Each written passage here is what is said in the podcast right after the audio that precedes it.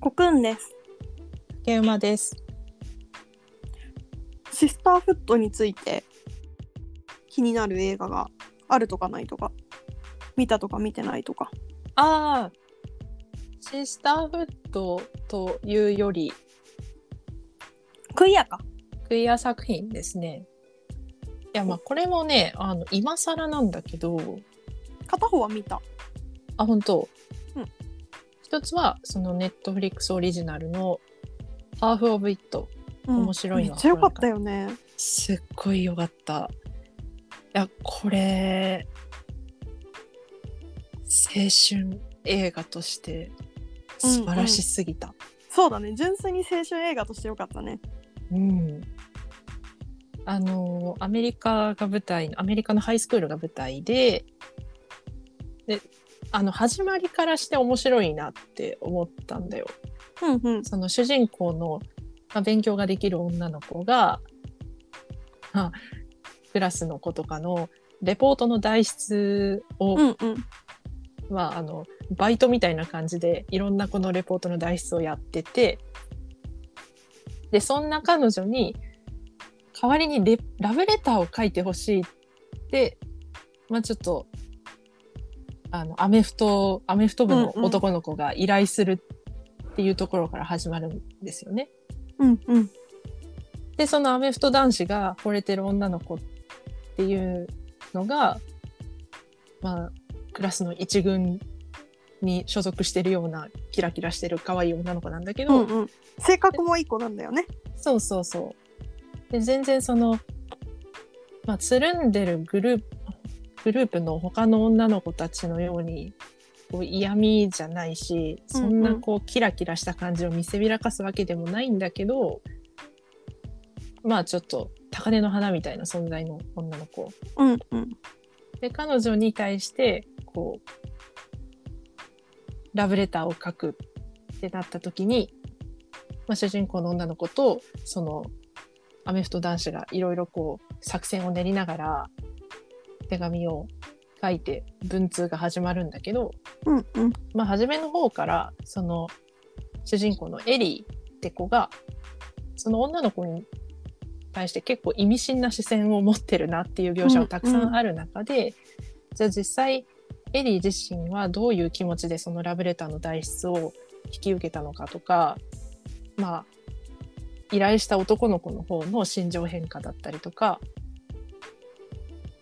っていうのがすごくこういいなっていう爽やかで甘酸っぱいけど、まあ自分のアイデンティティだったりっていうのをに揺らぎながらっていうのがすごくいいなってうんうんでしかもその主人公のエリーっていうのがアジア系の子でああそうだねそういう彼女のルーツとかっていうのもすごくこう、うん、そういうの彼女が主人公として描かれるのもいい作品だなって思ったうんうん理由なんですけど、これは本当にもっと早く見るべきだったけど、まあ、いつ見ても遅すぎることはないので見てよかったなっていう。うんうんよかったねあれはうん最後の方のね終わり方もすごく良かったしめっちゃ良かったよねあれそうすっごい良かったなであと普通にこう笑えるコメディ的な要素も多くてさうんテンポもいいし、思うそれは楽しんで見れる映画だったなっていうのもあって、うんうんまあね、友情とか恋とか自分のこととか将来のこととかんんそういうのが詰まってるのが、あ、すごくこう、青春映画だったし、まあ、いわゆるヤングアダルト系小説みたいな空気感だなって思って、ああそうだねうん。こう、私が10代前半に読んでたようなヤングアダルト海外小説味があって、すごくこう懐かしくなったので、 これは好きでしたね。なるほどねでそれと同じでハイスクールが、ハイスクールの男の子が主人公だけど今度は舞台が英国の作品でほうほ良かったのがこれは映画じゃなくて漫画なんですけどうんうんえっとね「ハートストッパうんー」っていう、今2巻まで出てる漫画でほで実はネットフリックスで実写化が決定したんですよ最近。おーすごいでもともとタンブラーであの連載されてたのが話題を呼んで単行本化したっていうすごいねそうなんかね日本でもそういうのあるじゃん最近ツイッターで話題になってそのまま単行本になったはみいたいな、はいそれの英何国こ版れあちょっと待ってねタンブラーで連載してたんだそうそうそうでそれが単行本化されでしかもいろんな国で翻訳されて話題になってる漫画なんですよすごいじゃあ日本語版があるのうん。あのー、2巻が先月末に発売されたばっかりで、なるほど日本語ベースで2巻なんだそう、そのね、日本語版の翻訳が豪華なのが、ほう日本語翻訳担当してるのが、映画の字幕の翻訳の方なんですよ。ほうほうほうほうで、あの、牧野ことこさんって方なんだけうど、んうんこの方、どんな映画翻訳してるかっていうと字幕のね、うんうんノマドランド、ストーリー・オブ・マイ・ライフ、おーおージョジョ・ラビット、あすごいねそうダウントン・アビーとかもうすごい軒並み大きな作品を担当してる方でそんな字幕翻訳の方が日本語にしてます。それはすごいでこれまああの男子校が舞台で、うんで主人公のチャーリーっていう男の子は自分がゲイであるってことをすでにカミングアウトしてるんですよ14歳。うんうんすごいねうん、まあただそれが原因で上級生からいじめられたっていう背景もあってはいはいすごく優しいんだけどちょっと臆病な部分もありつつっていう、うんうんでそんなチャーリーと、まあ、なんかねあんまりよく私そのクラスの構成を分かってないんだけど、学年違いで同じホームルームを受ける縦割りクラスみたいなのが、はいはいはいあってでそこであの学年が1個上のニコラス、まあ、ニックってことをチャーリーは出会うのね。うんうんでそこで親友になるんだけどまあ友情としての好きと普通に恋愛としての好きでチャーリーは揺れるんですよ。うんうんでもニックはどうやらストレートだろうってもう誰がどう見てもストレートだろうっていうタイプで,、はいはいはでまあラグビー部に所属してるいわゆるキラキラ系なんだけどでチャーリーの友達とかも、まあ、まず上級生お前をいじめてた上級生と同じ学年の人だしではいもはうい見るからにストレートだし、もう本当にまた辛いことになるぞみたいなこうとんをうん友達は心配して言うんだけど、でもまあチャーリー初めはただの友達って自分にも言い聞かせてるけどやっぱり惹かれる惹かれていくと。うんうんであやっぱりこれ自分はニックに恋してるんだなって気づいた時にうん自分のお姉ちゃんにほうすごい泣きそうな顔しながら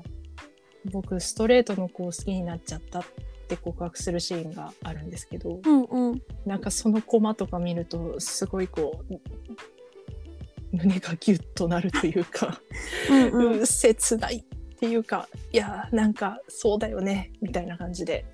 まあ、ただニックはニックで自分のことはストレートだと思ってたけどそのチャーリーに対して抱いてる感情がどうやら友情以上だなってことで自分のアイデンティティに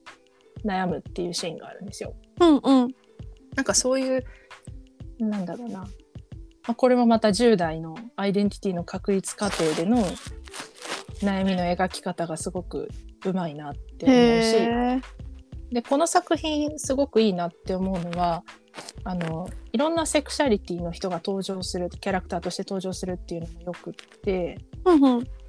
あのレズビアンの女の子が出てきたり、うんあと、ゲイの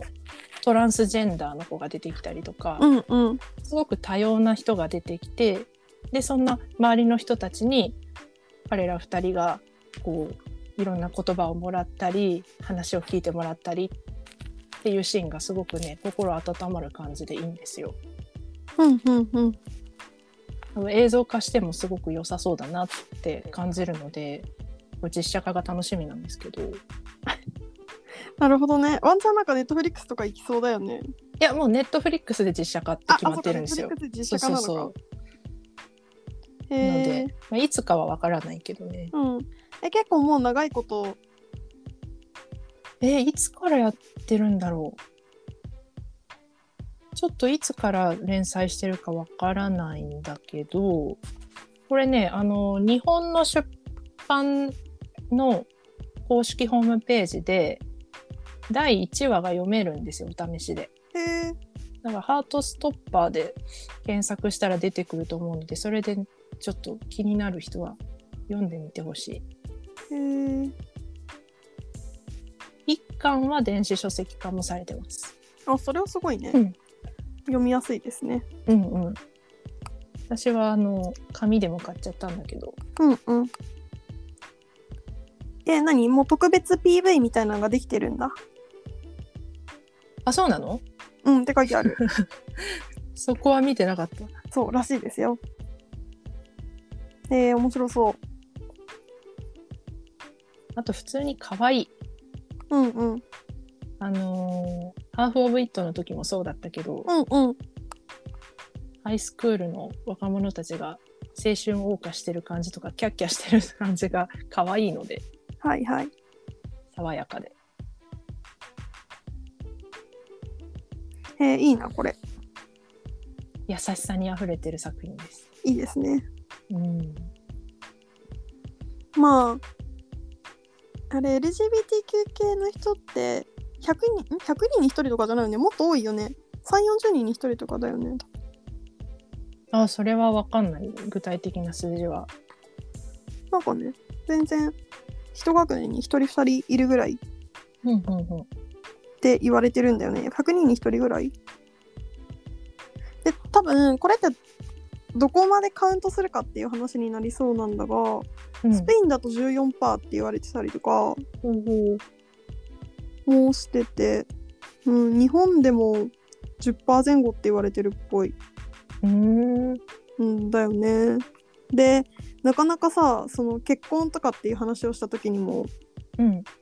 受け入れられなくてみたいな、うんうんうん。てかもう国から認可が取れないうんうん。とかって多いけどでもね別に生まれついての思考だからこればかりはどうにもならんしそうね。ね。で、あと、まあ、これ読んでて思うのは、やっぱり人との出会いとか、交流とか、人生の中で、まあ、流動的な部分もあるなっていうのは思うので、これ、自分のアイデンティティとしてセクシャリティ、これだって思ってても、まあ、それって変わったりもするよなと思うし。うんうん、んそうだねなんかそれこそえっと「クイアアイうんうん。みんな大好きスーパーハッピードキュメンタリー」ええ、ええ。あとネットフリックスは、えっと、5人のゲイの男性によって出会った人たちをもうトータルプロデュースしてスーパーハッピーマンに仕上げていこうぜっていううん。感じの内容なんだけどそのうちの1人のファブファイブって言われるうちの1人が最近代理母出産かなそをして赤ちゃんを授かったらしくへえ。いやーいいねファッション担当のタンがあ、そうなんだ。タンそさ。うなんのよ。まあね、代理母出産をちょっとまだいろいろ倫理的に 議論されるべきところあるものの、まあ、そういう選択肢があること自体は。そうですね。いであとはあの日本版見ました結局や、まだ見てない。ま。だ見られてない。なんかそのうちの一人の男の子が、うん。まあ、これもなんかまあいいとこも悪いとこもあって本当は日本で結婚したかったけど、うん。あそう彼はゲイのカップルなんだけどはいはい。なんだけど日本じゃできないからもう本当になんかここ12週間でイギリスに行ってうん。でパートナーとの今婚約準備中ああそうなんだそうって子がいたりとかまあね日本でもそういうのがもうちょっと受け入れられるようにっていうとあれなんだけどいやそうですよ同性同性婚に関するその裁判っていうのがさうん昨年末ぐらいから2件ぐらいニュースとかになっててうんうんるんだけどなんかねねなんか何に対してそんなにさ嫌がってるのかわかんないよねうんなんか何をもってそんなに人の生き様にケチをつけたがるんやろうみたいなそうすごいよねあのおじいちゃんたちのなんだろうそうバイタリティみたいな何かでしかもさやっぱ最近はこれは個人的に思うのは、まあ、法的に結婚するってものすごくこう国の社会保障面うん、うん、で恩恵を受けられるっていうメリットの方が私にとって今結婚ってそういうメリットで見てるんだけど、なんか異性同士のカップルってそういうメリットを異性異性同士であるってだけでそういうメリットが選択肢に入るってもはやもう社会保障が特権になってしまってるんだなってなんかちょっとしんどくなる。まあねなるほどねうん、でもちろんねパートナーシップ制度とか自治体によってあのやってるところもありますけどでもでもなまあでも本質的じゃないよねちっともそう国が動かないから自治体が頑張ってるっていうだけでそうそうそうで別に今その10分にの1の人が該当するって言われているだけであって、別にその数値って昔からそうだったっていうのが分かったっていうだけの数値でしかきっとないからうん、その辺はある種浮き彫りに、ようやくなってきてるのかもしれないね。うん、本当にいやなんかさっきも言ったけど誰と誰かと一緒に生きるって考えた時にその相手のパートナーになる人の性別って別に生まれ持って私は今自分が女性だっていう認識なので、でも生まれ持ってパートナーは男性だって決まってるわけじゃなくて、そうだね。でさっきも言ったけど社会保障法的な面のメリットで結婚法的に結婚したいって考えた時になんか別にそれって従来のこの夫婦関係みたいな結婚だけじゃなくて こう誰かと生きるっていうパートナーの選び方ってもっと多様でいいよなっうん、てうん最近思うので、そうだね。なんかなんかなね、ちょっとなんかその辺は夫婦別姓とかも含めて、そうですね。みんなちゃんと選挙に行こうな。本当に。いやー、でも私は正直この国にあんまり期待値持ててないんで、うん。一番コスパベースの話をすればこの国を出ちゃうのが一番コスパいいなって思う。まあね、言ってしまえばそうなんですけど、うんで、しかもその選択肢は私の中でも大きいけど、ねでもな、そうでもなーはねずっとあるんだよね。そう。っていうのを、まあ、特に、あの、今日紹介した2作品とかの、うん自分よりも下の世代のそういうなんだろう、うん、作品とかで見るとやっぱ次世代の子たちに私は何を残してあげられるだろうか みたいなのを考えるわけだよね。そうねマジで本当にそうおめいっ子見てたらめっちゃ思うん海外出てしまえば私自身はう。うんそ救うわれるかもしれないけどでもでもななんかこれか今らののさ未来なって。すごい世代上の人たちがさうんなんかあいつらダメだとかって言ってるけどさうんとかなんかいやもうこの国はダメですねみたいなでもその国作ったの自分らやんってめっちゃ思うんよね。そう。なんかあでたかも俺は関係ないですみたい なスタンスで話すタクシー運転手のおじちゃんとかいるけどいやお前のせいやろみ たいなめっちゃ思うで今は私たちのせいもそあうるそかうらそうね。そうそうこれから私たちのせいになってくるからお前って思われないようにそうですよ。それは自分のせいじゃんみたいなね、うんその当事者意識を完璧に捨て去るという決断ができるかどうかっていう。いやー、本当。いや、回り回って、自分自身の生きやすさにもなることだでとも思そうれはのよ絶。対そう。選択肢が広がるだけなんだから。あとリブセンスっていううん。求人媒体が一番有名かなの会社さんが最近自社メディアを持ってるんだけど、うんうん会社における生理休暇の取得についてっていうのを男性が記事を書いててそれは外部のライターさんなんだけどほうほで社内の、えっと、男性にもアンケートを取ってう。うん。どう思いますみたいな記事を出してたのね、うん。でその記事がすごいよくって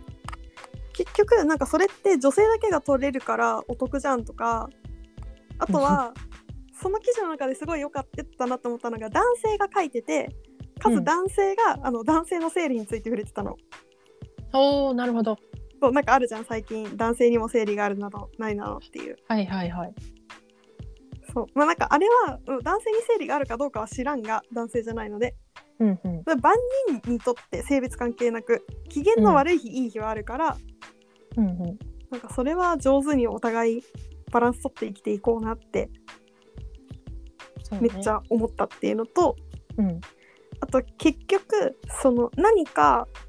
ある種のハンディキャップみたいなものを、うん。えっと、抱えてる人に対してそれを与えないっていうのは、まあ、今こあのー竹馬が言ったように回り回って自分がしんどくなるよなっていうのはめっちゃうんうんうん。思ったそうそう。そうだと思う。なんかこの記事はその会社そのもののリテラシーの高さも表してるような構成に結局なってて、ほうほうほう。まあ、それはなんか男性がそれをちゃんといや必要なものだよねってして認める率の高さとかからうんうんうん。いいなって思った。何ヶ月か前に NHK, る NHK のスペシャルでも生理っていうのを特集してたのへーが話題になってて、でその特集を担当した男性キャスターの人があのなんだ、まあ、生理についてその番組を通してちゃんと向き合う向き合ってみたことについてこう NHK のブログかなんかツイッターだったかなでうん発信してたのがすごく良かったんですよ。へーまあ、まず生理っていう言葉を男性として口に出すっていうことを慣れるところからまず始めたいや本当にそうだよね。あなるほどなって思ったんだけど、うんうん、なんかねそういうのがメディア発信とかが増えると、うん、そうだね。まあそれは多分女性側にも言える話だしね。うんうんうんありますねその辺は。まあ何にしてもこうお互い他者に対して優しくなりたいよね寛容さね、と寛容さね。 なんかやっぱ全然別の個体だからさ所詮うん、優しくありたいね。想像力を持ってそうそうそう寛容さを手に入れていきたい。思う。まあという形でええまあ、ちょっと疲れてる時は、 そう、そうそうそう、ちょっと令和にアップデートしてね、行きましょう。次世代作品とか読むと割と風通しが良くなるなって感じたのでなるほどね。大人になって